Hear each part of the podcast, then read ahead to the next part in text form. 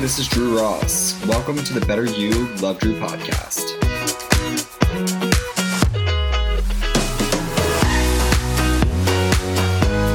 Hey, everybody, and welcome back. We're going to be talking about an interesting topic today, and it's networking. This one is near and dear to my heart because I do it so much.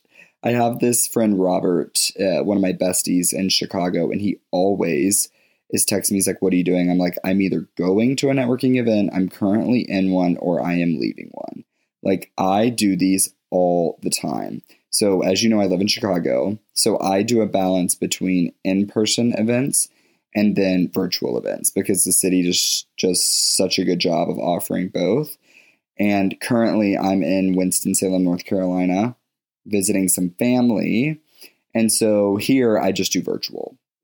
So I sort of want to talk about just in general my networking experiences to date. And then I also want to talk about just some learnings, just some things that I've noticed, just some things that I've seen come up. And I just want to talk about all of these things. So, this is not a place for judgment. This is not knocking on the networking community. These are just some common findings that I see on my end that I try, avoid isn't the word, but that I try to really learn from in my experiences networking.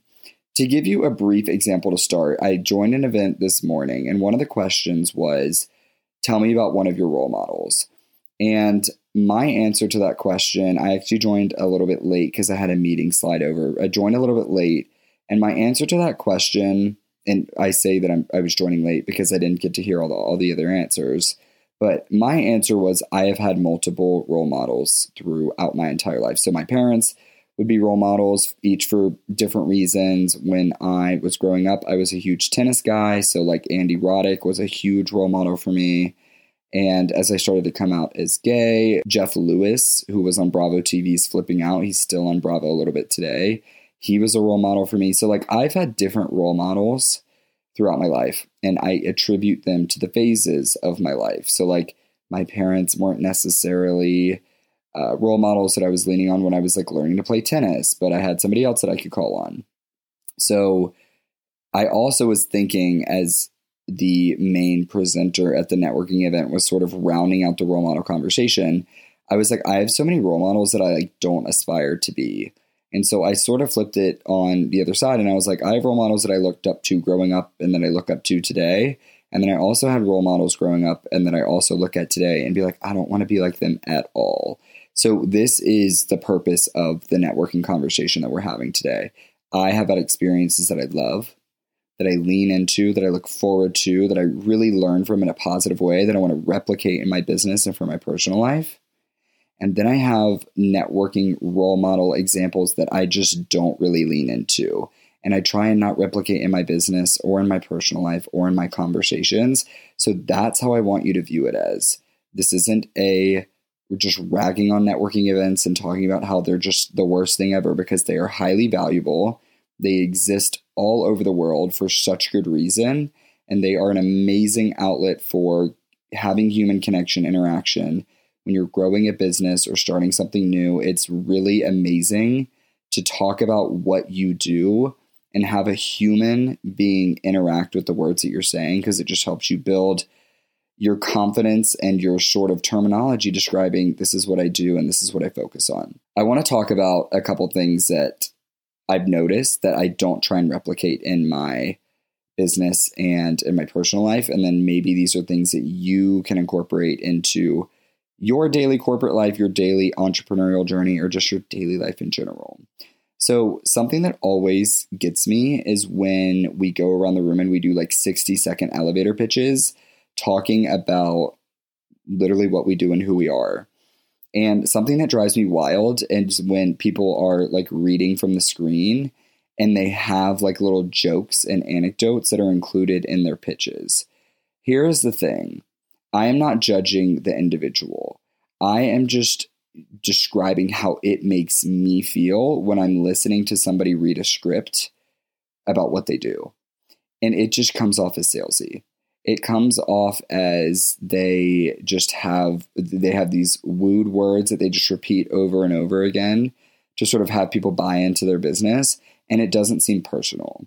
And when I think about these networking events, like the way that business happens and the way that business occurs is you are building trust in relationships. Like you're literally finding ways to connect with another human being in a sense that I trust you enough to do business with you. I trust you enough to have a follow up one on one with you. I trust you to learn more about what it is that you do and I and I want to grow the connection. So when I hear scripted sales conversations or scripted ideas and, and, and terminology on what somebody does, it just is all coming from the head and not the heart. So that's one thing that sort of rubs me the wrong way. And then another thing is recognition. So there are uh, groups that I've been a part of or groups that I've been a visitor to and attended online or in person. And one of, and I would even see this in corporate as well. But one of the biggest things that some of these group leaders would talk about would be like giving recognition. Like recognition is a core value or it's something that's highly important within this organization and in this group. So, flashing back to my corporate job really quick, you all may or may not know this, but my old boss was my only professional supervisor that I had throughout my entire corporate career. And he never asked me the question, Are you, he would ask me the question, What motivates you? And he would give me options. And, but one option that he would never give me was recognition.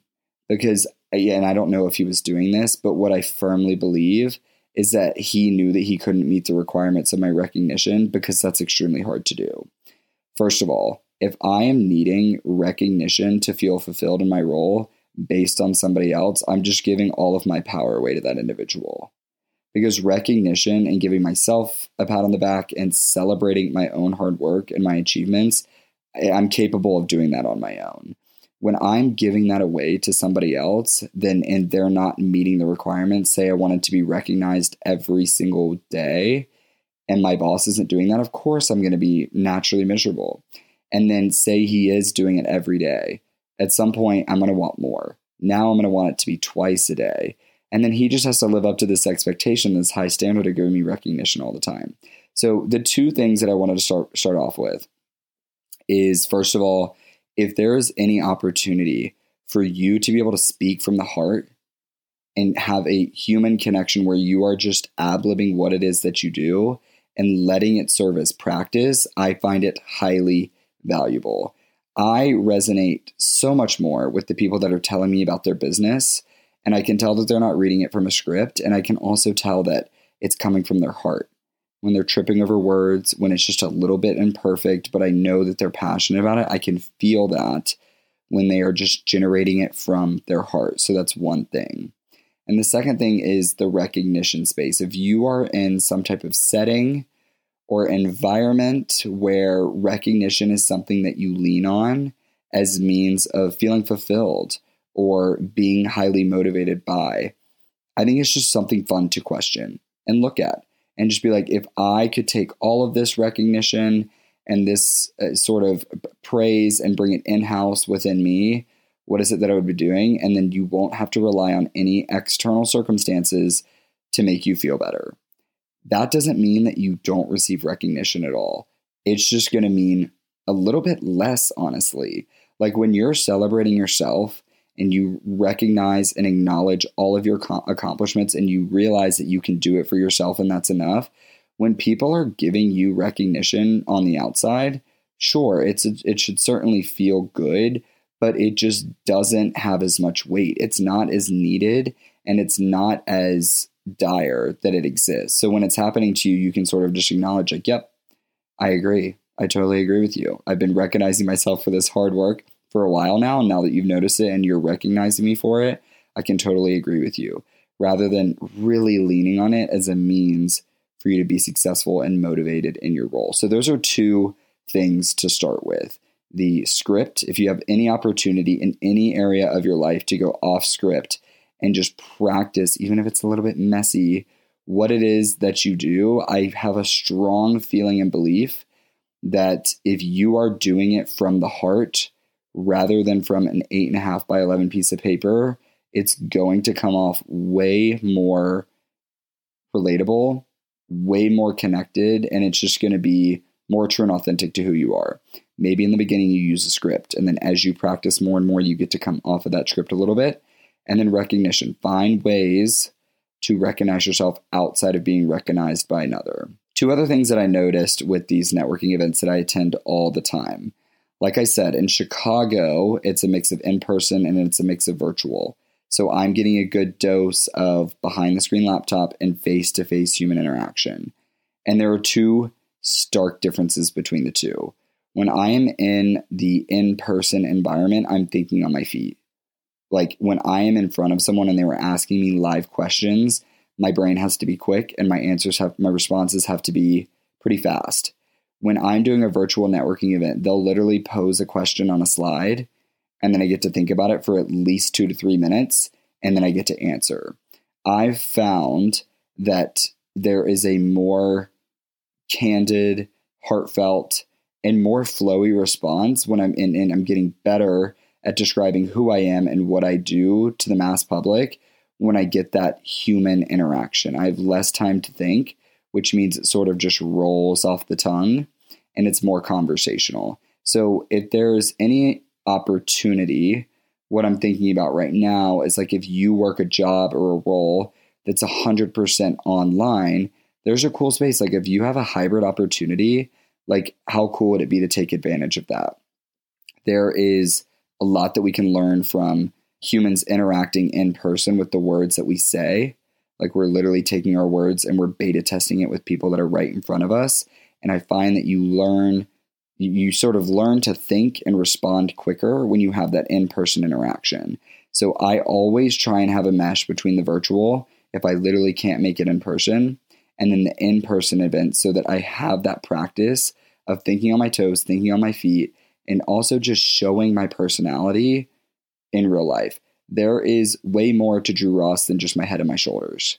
Like, I like for people to see all of my mannerisms when I'm in an in person networking event. So, if you are somebody that tends to hide behind that camera screen or that Zoom screen, it could be a good opportunity for you to get out there and work some of those hybrid events. Work some of those hybrid roles. If you have an opportunity to get into the office for your corporate job, I find it to be highly valuable. Something that I've learned is that practicing the element of talking about what I do in person has been far more beneficial than just taking the Zoom call, the virtual networking event from home. I think having a balance between the two is really important. Something else that I think about is like the COVID life, obviously, is something that has a lot of us working from home. But at this point, there are many, many, many opportunities where we can work the in person environment. So I have seen a large benefit of having a mix between the two. And I know that because right now in North Carolina, I can pretty much only do virtual events and I'm missing that in person interaction. So I'm excited to get back to Chicago for that reason. And the final thing that I wanted to talk about is the level of confidence that you bring and the definition that you place on the idea of professionalism. So, I candidly, just because I own my own business and it, I run it, I show up to events and even to client calls like in a tank top. And that's just the attire that I wear sometimes. And I was trained to believe when I was growing up and when I was doing events for school and for my corporate job that I needed to wear a certain type of attire I needed to have a suit, a button down, a tie for me to look professional enough so that I would be perceived as professional. But what if you in any area of your life got to determine what professionalism means to you? That doesn't mean that means the color of your hair can be anything, piercings, you can have any type of attire that you would like. If you're working a corporate job or you're going to school, obviously there are certain settings where you have to have a certain type of attire but there has to be one little element of you that you enjoy about yourself that you believe others would deem as unprofessional. So it's something that you cover up. For me, it was going to calls and tank tops. And I determined and decided that I'm comfortable enough and I can deliver results and great calls for my clients in a tank top. So that's an environment that I could bring to a virtual or in person networking event. And honestly, it makes me show up better knowing that I have the confidence to just roll up in the attire that makes me feel my best, especially in the summer months, I really enjoy that element of just being me to the fullest potential and being like it, having the question in my brain if I wear this, is this going to be unprofessional? And then me getting to decide, I determine what's professional or not, and then rolling with it. I think this has been such a benefit and a play to my business, to the way that I show up for my clients, knowing that I have the definition of professionalism, and sometimes that involves a tank top. I remember I was attending one event, and this gentleman was like, You're in a tank top. And I said, You're right. And he said, Wow, I'm surprised that you came to a networking event in a tank top. And I said, Why? And he was like, Well, I just feel like a lot of people come to networking events in suits and ties or cover ups and blouses or, you know, whatever women wear. I don't know the exact terminology for like female professional attire. And he was like, generally, they, I just find that to be a little bit more professional. So to me, what he's describing is uniqueness. But to him, he's just believing that I am unprofessional. And that's totally okay. Not my client, not my connection. So, something to consider here is there is a lot of power in that one thing that you deem as part of your identity and somebody else would deem as unprofessional, but you get to do it anyways. So, this isn't showing up to like a, a client call in a bathing suit, right? Or to the corporate office like in a bikini. But maybe you have a piercing, or maybe you have a tattoo that you've never shown before. Maybe you have something about your hair hairstyle that you wouldn't normally wear, or a pair of shoes, or an outfit. Like, what if you just got to determine that it was professional and it meant nothing about your ability to perform your job or what it is that you do on a daily basis really, really well?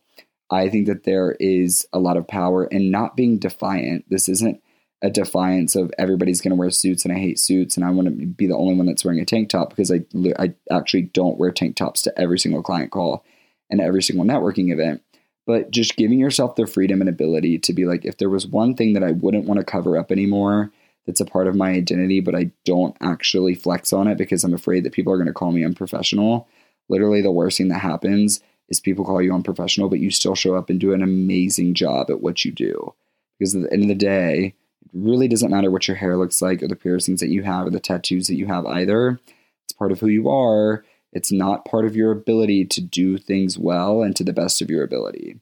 So, here are just a couple of things that I've learned during this networking event journey.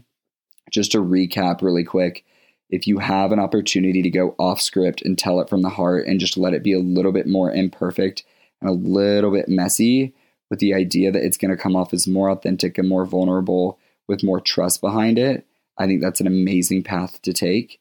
If you could start recognizing yourself today without needing recognition for others, what would that look like? A lot of the times it's just celebrating the little wins, allowing recognition to come in because it will, but knowing that you don't have to lean on that as an external motivator to do really, really, really good work. Because at the end of the day, we want to make sure that we're in control of our feelings and somebody else isn't.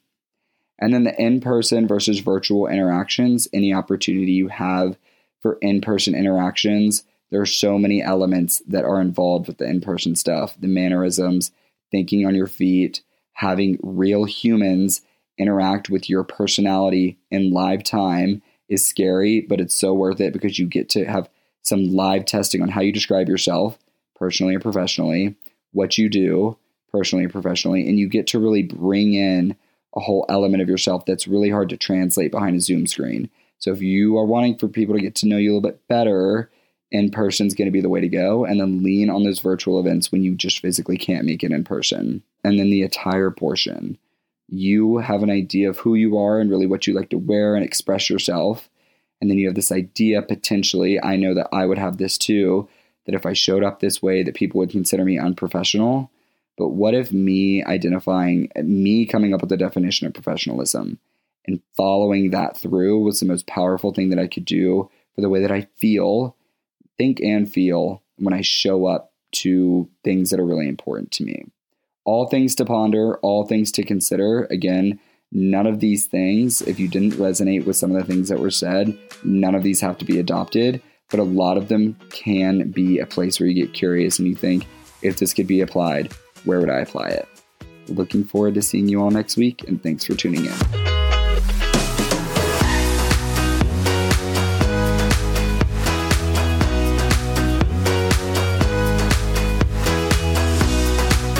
What ways are you tapping into the best version of yourself on a daily basis? Maybe you've been following me since the beginning, or maybe this is your first ever Better You Love Drew podcast episode. Regardless, if you like what you hear on the podcast and want to take this information and apply it to your life today, that's what I'm here for. Working with a life coach helps make your already amazing life even more amazing. It's possible to set up really big goals and achieve them. And it's possible to change the way you are currently operating to show up daily for a life that you're absolutely obsessed with. And it's also a lot easier than you might think. Instead of thinking success like that happens to other people, let me show you how you can do it for yourself. Book a consultation with me via Instagram at Drew Ross Coaching. You can also do it via my website, drewrosscoaching.com or by sending me an email, drewrosscoaching at gmail.com. The time is now and you are ready, I promise you. See you in the consultation.